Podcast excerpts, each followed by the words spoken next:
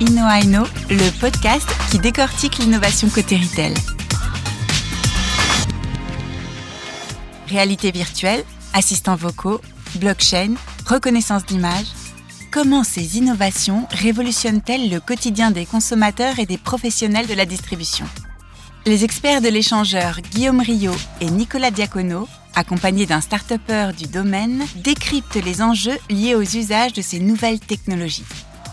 Pour être au fait des dernières tendances retail, suivez l'échangeur BNP Paribas Personal Finance sur Twitter et LinkedIn. Aujourd'hui, nous allons parler de reconnaissance d'image. Qu'est-ce que cela peut bien signifier? Magasin autonome, reconnaissance faciale. Ces termes vous parlent peut-être peu, mais sont de plus en plus courants. Alors, quel impact sur notre quotidien? Comment ces technologies vont simplifier nos vies Pour cela, nous avons la chance d'avoir dans notre émission notre expert Nicolas Diacono, Technology Trends Analyst de l'échangeur de BNP Paribas Personal Finance, qui sera accompagné de Tom Hayat, CEO et cofondeur de StoreLift, spécialisé dans la reconnaissance d'images dédiée aux magasins autonomes. Pour commencer, on va faire un petit tour d'horizon. C'est l'état à date. Alors aujourd'hui, la reconnaissance d'image, elle est partout dans notre quotidien. Premièrement dans nos téléphones euh, et sur les réseaux sociaux. C'est-à-dire que dès que je poste une photo, euh, sachez qu'elle est analysée, décortiquée via des algorithmes pour euh, en faire sortir tous les éléments et derrière évidemment monétiser cette donnée. Et puis évidemment aussi d'autres applications comme Google Lens qu'on a mentionné en off tout à l'heure, où moi quand je me balade dans la nature, typiquement je vois une plante que je ne connais pas, Google Lens, en prenant une photo de cette plante-là, va euh, me dire l'espèce. Et ça, ça peut être soit une application dédiée Google Lens ou directement dans l'assistant euh, Google Assistant.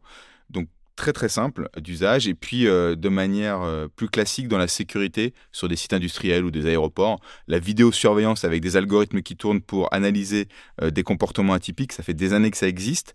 Sans même parler de la voiture autonome qui est forcément basée sur la reconnaissance de son environnement via la reconnaissance d'images pour pouvoir avancer, éviter des dangers et ainsi de suite. Et puis euh, bah, la vidéosurveillance made in China, comme on le voit avec ce scoring social qui permet d'analyser via des caméras dans l'espace public le comportement des citoyens et les noter. Et en fonction de leurs notes, bah, ils ont accès plus ou moins aux services de l'État. C'est vrai que la Chine, c'est un grand débat. Toi, Tom, tu, tu vois d'autres usages? Que, ben, Je peux déjà parler de, de l'usage que nous, on en fait euh, dans le retail, et notamment dans le magasin autonome. Donc, euh, par exemple, pour euh, reconnaître un packaging et différencier par exemple deux bouteilles de, Coca, un Coca Zero, un Coca Light, ou encore euh, pour réidentifier une personne tout au long de son parcours client dans, nos magasins, et surtout détecter une action par exemple de prise de produits sur un rayon ou de repose pour arriver à terme à constituer le panier du client et lui permettre d'avoir une expérience complètement fluide dans, dans un magasin. Donc là, on a vu énormément d'usages, et je vous en remercie, mais en fait, la reconnaissance d'image, ça fonctionne comment, Tom? Aujourd'hui, pour la reconnaissance d'image, on utilise euh, donc ce qu'on appelle euh, du deep learning, donc des réseaux de neurones qu'il faut entraîner en fournissant donc tout ce qu'on appelle une base de données d'entraînement. Aujourd'hui, la reconnaissance d'image est faite grâce à des, donc des réseaux de neurones et du deep learning. Donc l'idée, c'est de nourrir l'algorithme avec euh, une base de données d'entraînement qui est annotée au préalable. Donc si on veut reconnaître par exemple une canette de coca, il va falloir euh, prendre peut-être 10 000, 100 000 images d'une canette de coca et euh, mettre un rectangle sur euh, la canette de coca dans l'image et répéter ce, process donc pour les 10 000 images et ensuite nourrir l'algorithme avec ces données-là.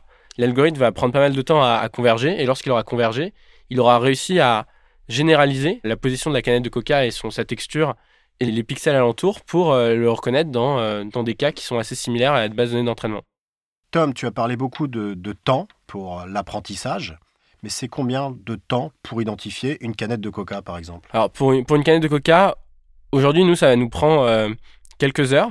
L'idée, c'est, au tout début, on a dû payer, par exemple, un acteur pendant plusieurs jours pour qu'il fasse des scènes avec euh, tous les produits qu'on a dans, notre magasin. Donc, on a un magasin dans nos bureaux. Et il est venu vraiment euh, pendant 10 heures par jour. Il prenait un produit sur une étagère, le reposait, prenait, reposait jusqu'à qu'on ait eu assez de données et qu'on puisse comme ça euh, apprendre. On travaille aussi sur d'autres méthodes pour essayer de générer automatiquement des données euh, synthétiques et annoter en fait automatiquement euh, un nouveau produit pour vraiment coller au cadencier d'un retailer et vraiment se coller à l'usage pour changer en fait l'assortiment dans un magasin. Et ce qui est important de savoir, c'est que l'algorithme ne reconnaît pas le produit en tant que tel. Hein. Lui, il fait une identification pixel par pixel, c'est-à-dire qu'il va décomposer l'image via ces pixels-là, et du coup, il va pouvoir euh, les reconstruire comme ça, au fur et à mesure. Mais en soi, euh, l'algorithme, il s'en contrefiche soit une canette de coca ou un chat ou un éléphant. Lui, c'est vraiment le, pixel qui l'intéresse. Euh, ça demande du coup des vraies bases de données et aussi un apprentissage et une mise à jour, j'imagine, régulière. Dès qu'il y a un nouveau produit qui sort, un nouveau packaging, il faut réapprendre le système. Donc, c'est vraiment un travail très très lourd. Donc derrière toute cette simplicité, il y a vraiment beaucoup de travail, si je comprends bien. Une des grosses difficultés, en fait, quand on regarde par exemple les algorithmes qui sortent dans la littérature, les benchmarks classiques sont euh, vraiment de différencier une voiture d'un éléphant d'une canette. Mais euh, lorsqu'on est euh, dans une problématique très précise, comme par exemple le retail, il faut arriver à vraiment différencier les produits sur une étagère. Et donc là, on est vraiment dans le détail et vraiment dans le pixel près. Donc par exemple, une canette de coca zéro, une canette de coca normale. Il y a juste une bande noire autour ou euh, deux paquets de café. Et donc là, il faut vraiment beaucoup, beaucoup plus de données et euh, leverager au maximum toute l'information qui est disponible dans l'image.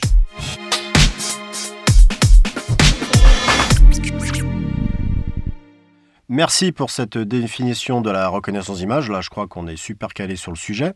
Par contre, moi, j'avais une question. Les usages, ils sont plutôt utilisés aux États-Unis, en Chine, en Europe? Et quel type d'usage, en fait? Bah, ce qu'on a mentionné en, préambule, en fait, c'est-à-dire qu'il y a énormément d'usages dans plein de secteurs, euh, de la santé pour faire du diagnostic euh, sur de l'imagerie médicale, dans l'agriculture pour reconnaître des plantes, euh, pour. Mais, mais moi, en tant que lambda, moi, Guillaume Rio. Oui, j'y viens, j'y viens, j'y viens, viens, Tu me donnes tous les usages. L'agriculture fait partie du quotidien. Et dans, dans ton quotidien, comme je te disais, dès aujourd'hui, quand tu scannes quelque part euh, un code barre avec ton téléphone, tu es dans la reconnaissance d'image. Il y a même typiquement ce qui va arriver pour le citoyen français, il y a un projet euh, de l'État qui s'appelle Alicem qui permettrait d'accéder au service de l'État par reconnaissance faciale pour faire une identification sécurisée. Donc en fait, c'est en train d'arriver dans notre quotidien et le cheval de Troie initial qui a démocratisé cet usage typiquement de la reconnaissance faciale, c'est notre téléphone, puisque pour déverrouiller maintenant notre téléphone, il y a quasiment plus de code PIN, euh, c'est soit l'empreinte digitale, soit la reconnaissance faciale qui a été mise en, place. Donc, ce qui a permis de démocratiser ça. Donc, la reconnaissance d'image, on l'a dans tous les téléphones, ne serait-ce que pour accéder et déverrouiller le menu. Toi, Tom, j'imagine, par rapport à ta compagnie, tu as dû faire beaucoup de benchmarks d'usage de la reconnaissance d'image. Tu peux nous en mentionner quelques-uns? Alors, si on en prend par exemple sur le, retail, il y a la reconnaissance d'image par exemple, dans les hypermarchés pour euh, détecter par exemple les ruptures de stock ou des produits mal placés, faire de l'analytics en, en point de vente. Par exemple, si on prend un site d'e-commerce, on a toute la granularité de l'utilisateur, donc on connaît euh, tout son cycle de vie, euh, toute sa session.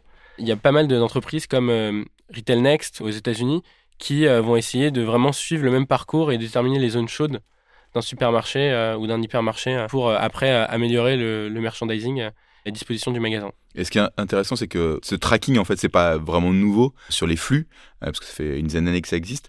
Par contre, on est arrivé dans un niveau, justement, de reconnaissance d'image d'intelligence artificielle tel que, comme le mentionnait Tom, on peut aller à la reconnaissance d'un produit différencié, deux couleurs de canettes ou juste un petit liseré noir sur deux canettes similaires, parce qu'en fait, on a tellement fait de progrès au niveau euh, technologique euh, et sur les algorithmes, les réseaux de neurones, qu'on arrive à ce souci du détail. Donc, quand je vous entends, j'ai l'impression qu'on arrive à un niveau de maturité très élevé. Et quels sont les, les, entreprises les plus représentatives qui sont, on va dire, les colporteurs de cette technologie? Bah, Tu l'as mentionné tout à l'heure, avec Amazon Go par exemple, qui a fait le buzz euh, au niveau mondial, plus ou moins l'équivalent avec Cloudpeak en Chine. Et du coup, on a vraiment ces locomotives qui font fantasmer tous les retailers euh, dans le monde entier. D'où le fait euh, qu'on peut se féliciter aussi d'avoir des acteurs français sur le sujet pour le côté Cocorico. Mais typiquement, un Amazon Go, Amazon a pour volonté d'ouvrir d'ici 2021 3000 magasins complètement autonome avec de la reconnaissance d'image. Là, on va arriver sur des choses assez intéressantes puisque ça va rentrer vraiment dans le quotidien de manière opérationnelle euh, de la consommation de tous les consommateurs. On va avoir aussi de plus en plus d'expérimentation avec euh, différents acteurs, j'imagine du retail français, mais ça je laisserai Tom en parler tout à l'heure, qui vont se mettre sur le marché également. Tu m'avais parlé en off des applicatifs dans la santé. Oui, alors euh, il y a notamment beaucoup de startups qui se positionnent sur le sujet pour faire du diagnostic médical, que ce soit notamment au niveau euh, dermatologique. Il y a une expérimentation qui a été faite en Chine où ils avaient euh, réuni 100 dermatologues pour identifier des cancers de la peau. Et en fait, je crois qu'il y avait un taux de réussite de l'ordre de 80% chez les médecins et un algorithme était à 97%. Donc on voit que en fait cet intérêt aussi ça va au-delà de ça, c'est-à-dire que quand vous allez euh, prendre une radio, en général votre cliché et le compte rendu, euh, vous l'avez euh, trois quarts d'heure, une heure après. Avec un algorithme, on peut l'avoir en moins de deux minutes. Donc ça va vraiment accélérer les diagnostics médicaux. Dans le retail, c'est qui les grands noms du retail qui utilisent justement cette technologie de reconnaissance d'image pour optimiser le magasin? Alors donc déjà il y a donc il y a Amazon avec donc les magasins Amazon Go. Il y a différents retailers qui sont en train de, de tester de nouvelles choses. On peut voir par exemple Tesco euh, avec une entreprise qui s'appelle Trigovision, euh, une entreprise israélienne euh, qui, vont, qui sont en train d'étudier un, partenariat. Nous, on travaille avec un, retailer en France et à peu près tous les retailers vraiment mondiaux s'intéressent à ce sujet-là. Puisqu'en fait, ce qu'il faut se dire, c'est que les magasins autonomes, la grosse différence, c'est qu'on passe d'un check-out à un check-in. Donc en fait, quand la personne rentre dans le magasin, on sait qui elle est, on connaît ses informations et donc, on, est dans, change complètement le paradigme. Et donc, on peut après vraiment personnaliser son expérience et à terme même la, réactiver puisqu'il faudra une, une, application ou euh, quelque chose d'assez similaire. Donc, on a vraiment une information aussi riche que euh, dans l'e-commerce. Moi, ce que je trouve intéressant aussi, c'est qu'au-delà de ces grands acteurs, de ce que ça apporte, il y a une logique euh, économique. Typiquement, Amazon annonce via Amazon Go faire 50% de plus de chiffre d'affaires grâce à ce côté autonome et euh, sans friction de l'expérience client. Donc il y a une logique aussi économique derrière.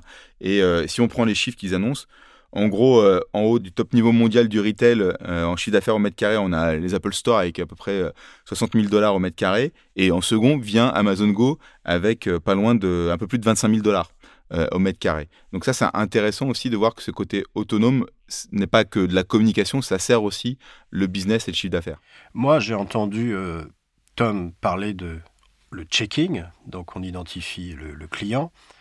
On a parlé d'optimisation, mais pour le client, en termes de privacy, c'est on en est où? Parce que là, il y a beaucoup d'exemples aux États-Unis, en Chine, en France. Est-ce que ça peut se réaliser, se, démocratiser par rapport à la privacy? Donc pour euh, la privacy, donc déjà les technologies utilisées sont assez différentes suivant les continents.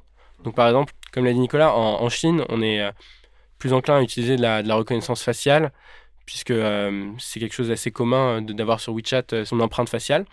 on va dire dans les pays européens ou avec la RGPD et des, règlements sur les données privées, on va plus s'intéresser à la silhouette du client. Donc nous, par exemple, dans, pour notre solution, comment ça marche? Donc le client a son application, il a un QR code là-dessus.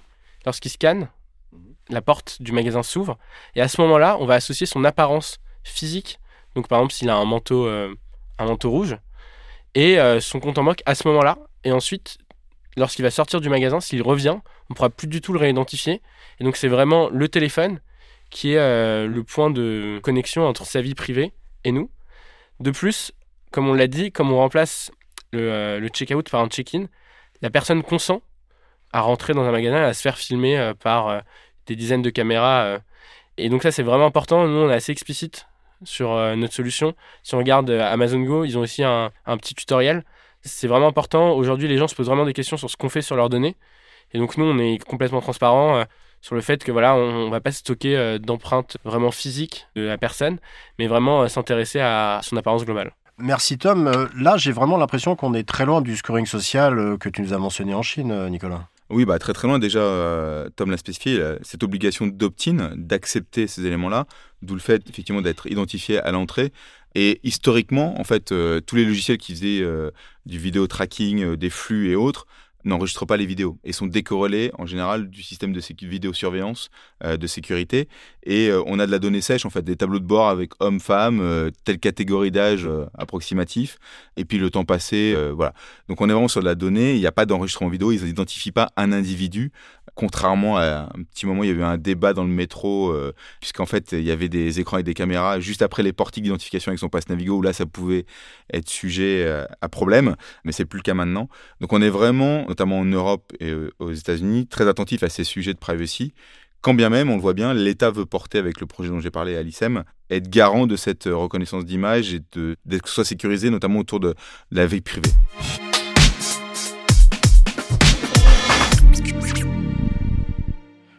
Tous les voyants sont verts euh, pour toi, Tom, pour déployer ta solution. Donc oui, les voyants sont en vert. Un des gros challenges quand même, c'est aujourd'hui, dont on ne parle pas trop, qui est en fait la puissance de calcul puisque ces algorithmes ont besoin vraiment de beaucoup, beaucoup d'énergie.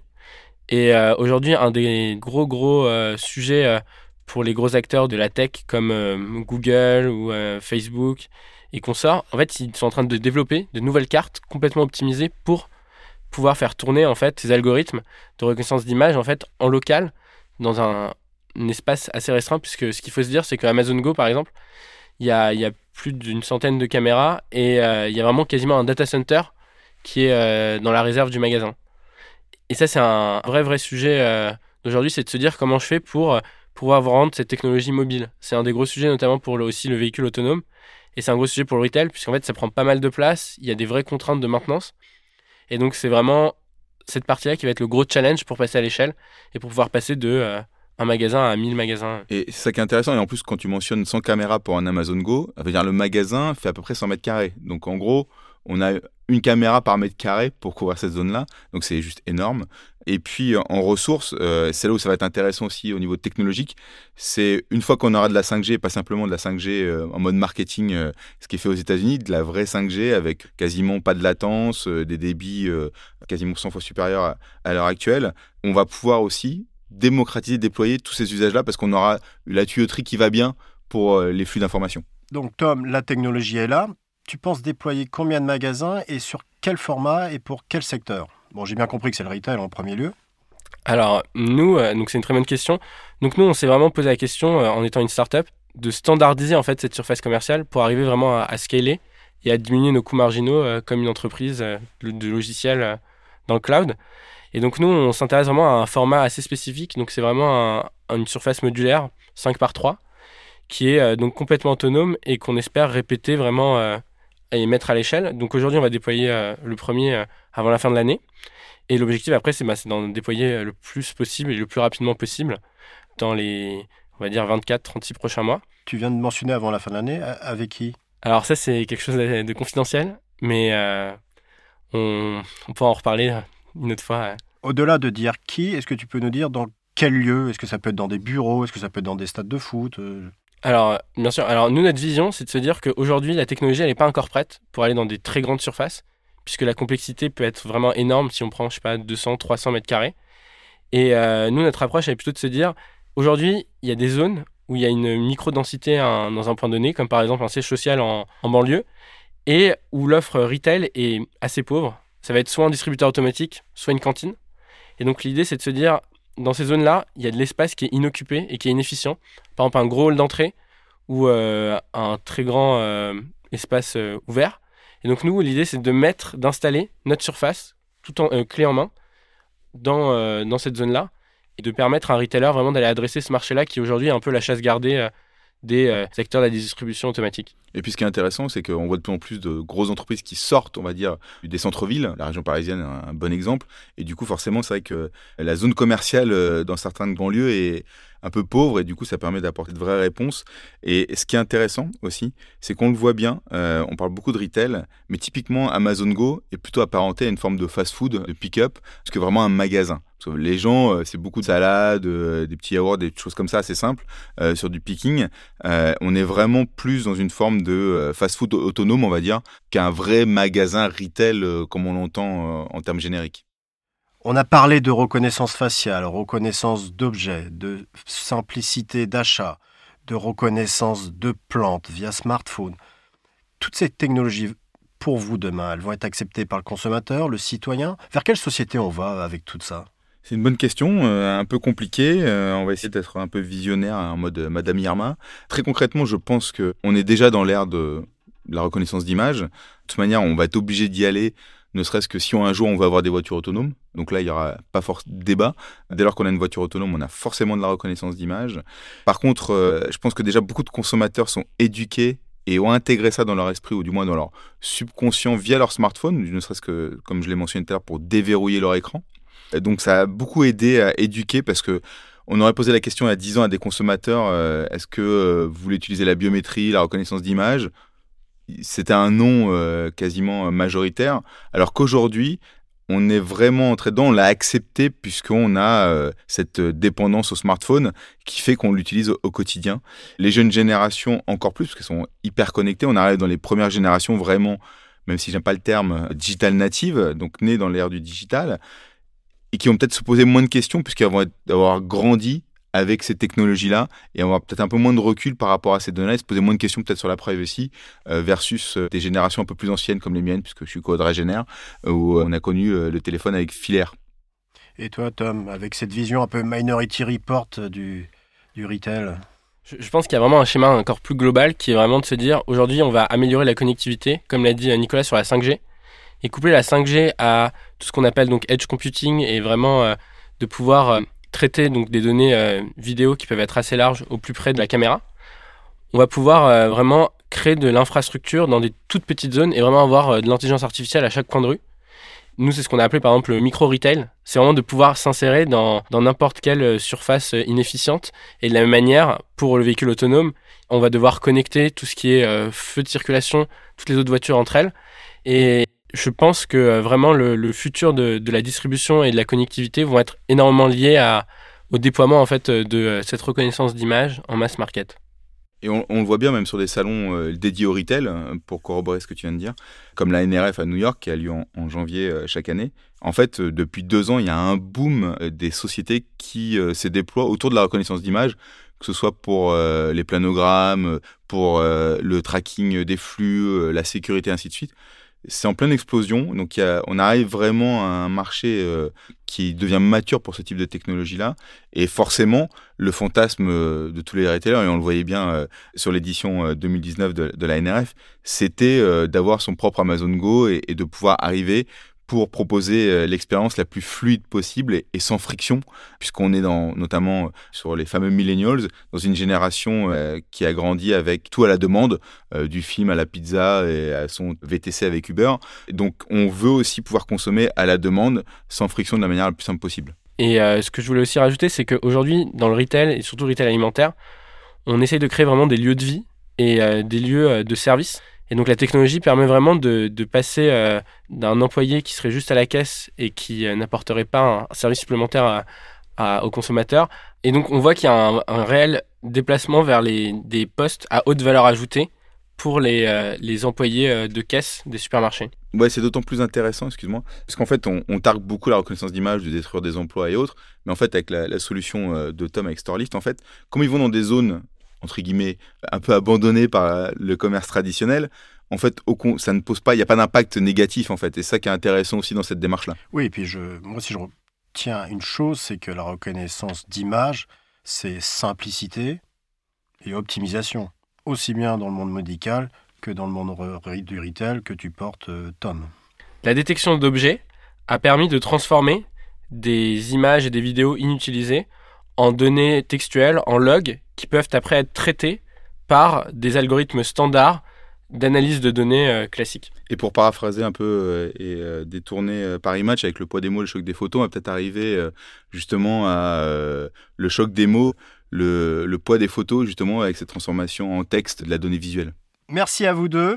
Merci à toi Tom pour ces éclairages sur le monde du retail. Et merci à toi Nicolas pour cette expertise toujours aussi fine. Et est-ce que vous avez un mot de conclu Bah non, bah merci euh, effectivement euh, de nous avoir accueillis aujourd'hui. En tout cas, euh, la reconnaissance d'image a un bel avenir et Tom en est la quintessence. Donc merci à, vous deux et merci pour cette invitation et d'avoir participé à votre podcast. Et je vous invite aussi à venir tester notre magasin lorsqu'il sera déployé avant la fin de cette année dans, dans un lieu en région parisienne. Bah on a hâte. Merci à tous de nous avoir écoutés et je vous dis à très bientôt pour un nouveau Inno I Know très prochainement. Au revoir.